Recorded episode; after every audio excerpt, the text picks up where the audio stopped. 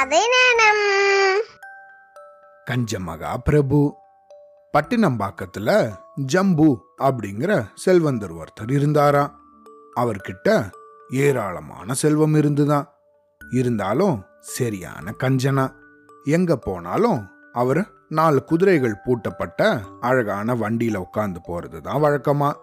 ஒரு தடவை வெளியூர் போயிருந்த அவர் தன்னோட ஊருக்கு திரும்பி வந்துட்டு இருந்தாராம் வண்டியோட சக்கரத்துல ஏதோ முறியற மாதிரி ஒரு சத்தம் கேட்டுதான்.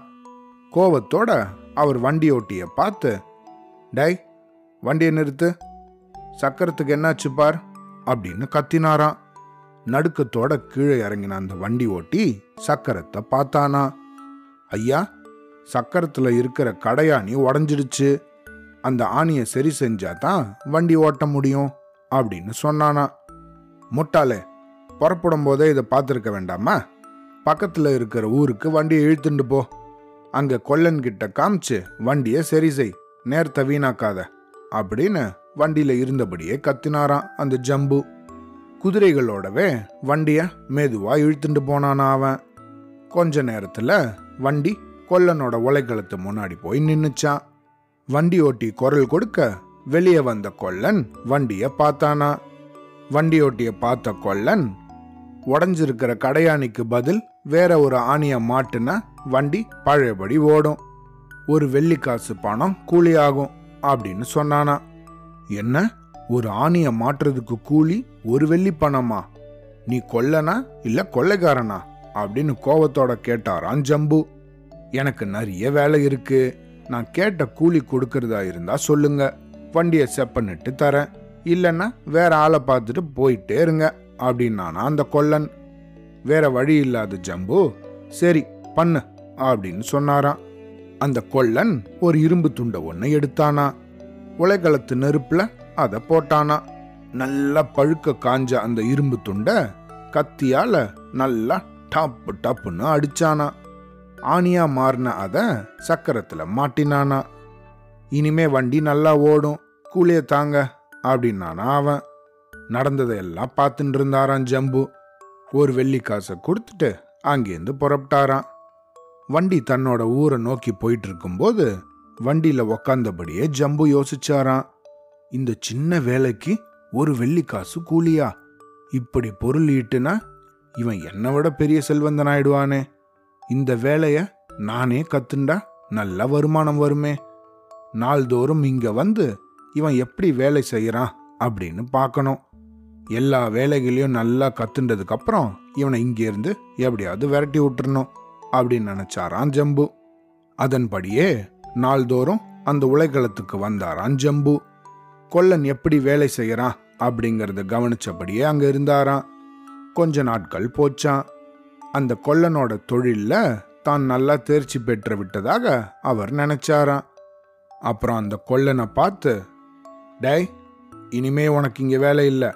வேற எங்கேயாவது ஓடிப்போ. என்னை பற்றி உனக்கு தெரியும் தானே? நீ திருப்பி என் கண்ணில் பட்டா உன்னை தொலைச்சு கட்டிடுவேன் அப்படின்னு மிரட்டினாராம். அவருக்கு பயந்த கொல்லன் இனி நான் இங்கே வரவே வரமாட்டேன் அப்படின்னு சொல்லிட்டு அந்த ஊரை விட்டே போயிட்டானா மகிழ்ச்சியோட உலகளத்துக்குள்ள நுழைஞ்சாராம் ஜம்பு. வண்டியோட்டிய பார்த்து இன்னிலிருந்து கொல்லன் தொழில நான் செய்ய போறேன். நீ தான் என்னோட உதவியாளர் அப்படின்னு சொன்னாராம். ஐயா இந்த தொழிலில் எனக்கு எதுவுமே தெரியாதே அப்படின்னானா அவன். டை நான் என்ன சொல்கிறேனோ அதை செய் அது போதும். வெளியே நின்று யாராவது இங்கே வராங்களான்னு பார் அப்படின்னாரா அவர். ஐயா பெரிய இரும்பு துண்டை தூக்கிட்டு ஒரு ஆள் ஒருத்தன் வந்துட்டு இருக்கான் அப்படின்னு சந்தோஷத்தோட சொன்னானா. பக்கத்து ஊரில் வாழற உழவன் நான். இந்த இரும்புல எனக்கு ஒரு நல்ல கலப்பை ஒன்று செஞ்சு தரணும் அப்படின்னு கேட்டாராம் அவர். அந்த இரும்பு துண்டை தூக்கி பார்த்தார். ஜம்பு ரொம்ப கனமுடையதா இருந்துதான் அது. திருப்பியும் அதை மேலையும் கீழையும் ஒரு தடவை பார்த்தாராம். நல்ல இரும்பு இது. இதுல உறுதியான நீடிச்சு உழைக்கிற கலப்பை செய்ய முடியும் அப்படின்னு சொன்னாராம். அப்புறம் அந்த இரும்பை தூக்கி உலைக்களத்துல போட்டாராம். சக்கரத்தை சுத்த சுத்த தீ கொழுந்து விட்டு எரிஞ்சுதான். இரும்பு துண்டு நல்லா பழுக்க காஞ்சுதான். அப்புறம் உதவியாளரை பார்த்து டேய் நல்லா பழுக்க காஞ்ச இந்த இரும்பு துண்டை அந்த இரும்பு கட்டை மேலே வெய். இந்த பெரிய சுத்தியால அதை அடிச்சு நல்லா கூர்மையாக்கு. எவ்வளவு வலிமையா அடிக்கிறையோ அந்த அளவு கலப்பை உறுதியா இருக்கும் அப்படின்னு சொன்னாராம். உதவியாளரும் அவர் சொன்னது போலவே பெரிய சுத்தியால ஓங்கி அடிச்சுட்டு இருந்தானா. சின்ன சுத்தியலால அவரும் அவன் கூட சேர்ந்து இரும்பு துண்டை அடிச்சாராம். களை அவன் சுத்தியலால் அடிக்கிறத நிறுத்தினானா. ஐயா என்னால் இதுக்கு மேலே முடியல அப்படின்னு சொன்னானா. உழவனை பார்த்த ஜம்பு இன்னும் கொஞ்ச நேரம் சுத்தியால் அடிச்சா போதும். அழகான கலப்பை கிடைக்கும். நீயும் கொஞ்சம் உதவி செய்கிறியா அப்படின்னு கேட்டாராம். பெரிய சுத்தியலை எடுத்தாராம் உழவன். அதால அந்த இரும்பு துண்டை ஓங்கி அடிக்க ஆரம்பிச்சாராம். அவரும் கொஞ்ச நேரத்தில் களைப்படைஞ்சிட்டாராம். அதுக்கப்புறமா அந்த சுத்தியலால் அடிக்கிறத அவரும் நிறுத்திட்டாராம். ரொம்ப நேரம் சுத்தியால் வலிமையாக அடிச்சுட்டே இருந்ததால் அந்த இரும்பு துண்டு சின்னதாயிடுச்சான் அதை மேலையும் கீழையும் புரட்டி பார்த்த ஜம்பு உதட்ட பிதுக்கினபடி என்ன இரும்பு துண்டியா கொண்டு வந்திருக்க? மட்டமான இரும்பு இது. இதில் கலப்பையெல்லாம் செய்ய முடியாது. வேணும்னா ஒரு கோடாரி செஞ்சு தரேன். பல பரம்பரைக்கு தொடர்ந்து அது உழைக்கும். என்ன சொல்கிற அப்படின்னு கேட்டாராம். சரி கோடாரியை செஞ்சுத்தாங்க அப்படின்னாராம் அந்த உழவன். திருப்பியும் அந்த இரும்பு துண்டை உலைக்களத்துல போட்டு தீ மூட்டினாராம். பழுக்க காஞ்ச அந்த இரும்ப உதவியாளரும் அவனுமா சேர்ந்து சுத்தியால் அடிக்க ஆரம்பிச்சாங்களாம். கொஞ்ச நேரம் போச்சான் சுத்தியால் அடிக்கிறத நிறுத்தின அவங்க இரும்பு துண்டை பார்த்தாங்களாம். இப்போ அது முன்ன இருந்ததோட இன்னும் சின்னதாயிடுச்சான் இங்க பாருங்கய்யா. இதில் கோடாரியெல்லாம் செய்ய முடியாது. கூர்மையான அழகான சுத்தி வேணா ஒன்று செஞ்சு தரேன். இது போன்ற வேலைப்பாடு மிகுந்த சுத்தி யார்கிட்டையும் இருக்க முடியாது. என்ன சொல்றீங்க? அப்படின்னு கேட்டான் ஜம்பு. எதையாவது செய்யுங்க அப்படின்னு கடுப்பாயிட்டாராம் அந்த உழவன். பழையபடி அந்த இரும்பை நெருப்பில் போட்டு எடுத்து உதவியாளரும் தானும் திருப்பியும் அடிச்சாங்களாம். அந்த இரும்பு இன்னும் மெல்லிசா அடிச்சான் அதை பார்த்த அவரு நீ கொண்டு வந்த இரும்பு ரொம்ப மோசம்யா. இதுல ஒரு ஊசி தான் செய்ய முடியும். என்ன சொல்ற? அப்படின்னு கேட்டாராம். நடந்த எல்லாத்தையும் பார்த்து வெறுப்படைஞ்ச உழவன் எதையாவது செஞ்சு தொலை அப்படின்னு சொல்லிட்டாராம்.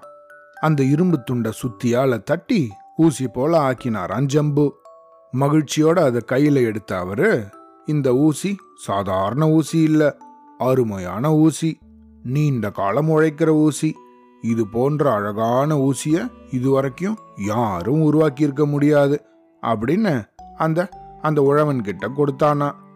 நான் செஞ்ச இந்த ஊசிக்காக அதிக கூலியெல்லாம் கேட்க மாட்டேன். நான் உழைச்ச உழைப்பு உனக்கே தெரியும்.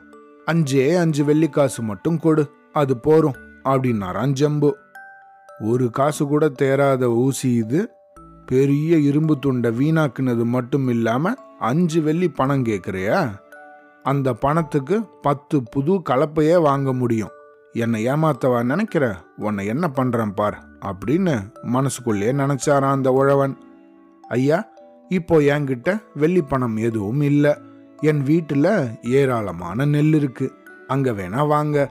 பத்து வெள்ளிக்காசுக்கு உரிய நெல்லை உங்களுக்கு தரேன் அப்படின்னு சொன்னாராம். மகிழ்ச்சி அடைஞ்ச ஜம்பு நீங்க முன்னாடி போங்க. நான் வண்டியில பின்னாடி வரேன். அப்படின்னு சொன்னாராம். உலைக்களத்தை பூட்டிட்டு வண்டியில் உக்காந்தாராம் ஜம்பு வண்டியோட்டிய வண்டிய உழவனோட வீட்டுக்கு முன்னாடி நிறுத்த சொன்னாராம். வண்டியோட்டிய பார்த்து இந்த பர்றா நான் இந்த காலி சாக்கு மூட்டைகளோட உள்ள போறேன். நீ இங்க இருந்தபடியே உள்ள இருந்து வர பேச்சு குரலை கவனி. சாக்கு மூட்டைகளில் எல்லா நெல்லையும் நிரப்பும் போது போதுமா? அப்படின்னு அந்த ஆள் கேட்பான் நீ உடனே போராது நானும் வேலை செஞ்சுருக்கேன். என்னோட பங்கையும் அவர்கிட்டயே கொடுங்க. அப்படின்னு குரல் கொடு. அப்படின்னு சொல்லிட்டு வீட்டுக்குள்ளே போனார் அஞ்சம்பு. அவரோட வருகைக்காக உழவனும் அவரோட உறவினர்களும் கோவத்தோட காத்திருந்தாங்களாம். ஜம்பு அந்த உழவனோட வீட்டுக்குள்ள நுழைஞ்சாராம். அவ்வளோதான் உடனே அங்கே இருந்த எல்லாரும் அவரை பிடிச்சி இழுத்து அவங்களால முடிஞ்ச அளவுக்கு வலிமையோட டம்மால் டுமில்னு பயங்கரமாக அடிச்சு அவரை நல்லா உதைச்சாங்களாம். வழி பொறுக்க முடியாத ஜம்பு ஐயா என்னை விட்டுடுங்க போதும் அப்படின்னு அலறினானா. வெளியே இருந்த வண்டி ஓட்டி போதாது போதாது என்னோட பங்கையும் சேர்த்து என் முதலாளிக்கே கொடுங்க அப்படின்னு சத்தமான குரலை கத்தினானா. கேட்டிங்களா? அவனோட பங்கையும் இவனுக்கே கொடுக்கணுமா? இவனை போட்டு இன்னும் நல்லா உதைங்க அப்படின்னு சொன்னாரான் அந்த உழவன். எல்லாரும் சேர்ந்து அவனை இன்னும் பயங்கரமா அடிச்சு உதைச்சாங்களாம். உடம்பு எங்கேயும் காயத்தோட பரிதாபமா முணங்கினபடி வெளியே வந்தானாம் ஜம்பு. வண்டி ஓட்டி உதவியோட தடுமாறினபடி வண்டியில ஏறி உக்காந்தாராம். நடந்த விஷயம் தெரியாம பரிதாபமா ஐயா எங்கய்யா நம்ம மூட்டை? நான் வேணா போய் வாங்கின்னு வரவா? அப்படின்னு கேட்டானா டேய் வண்டியை விடு சீக்கிரமா இங்கேருந்து புறப்படணும். கொல்லனா இருந்தா இப்படிதான் அடி உத கிடைக்கும்ன்றது எனக்கு முன்னாடியே தெரியாம போயிடுச்சு. என் வாழ்நாள்லே இப்படி நான் வேதனைப்பட்டது கிடையாது.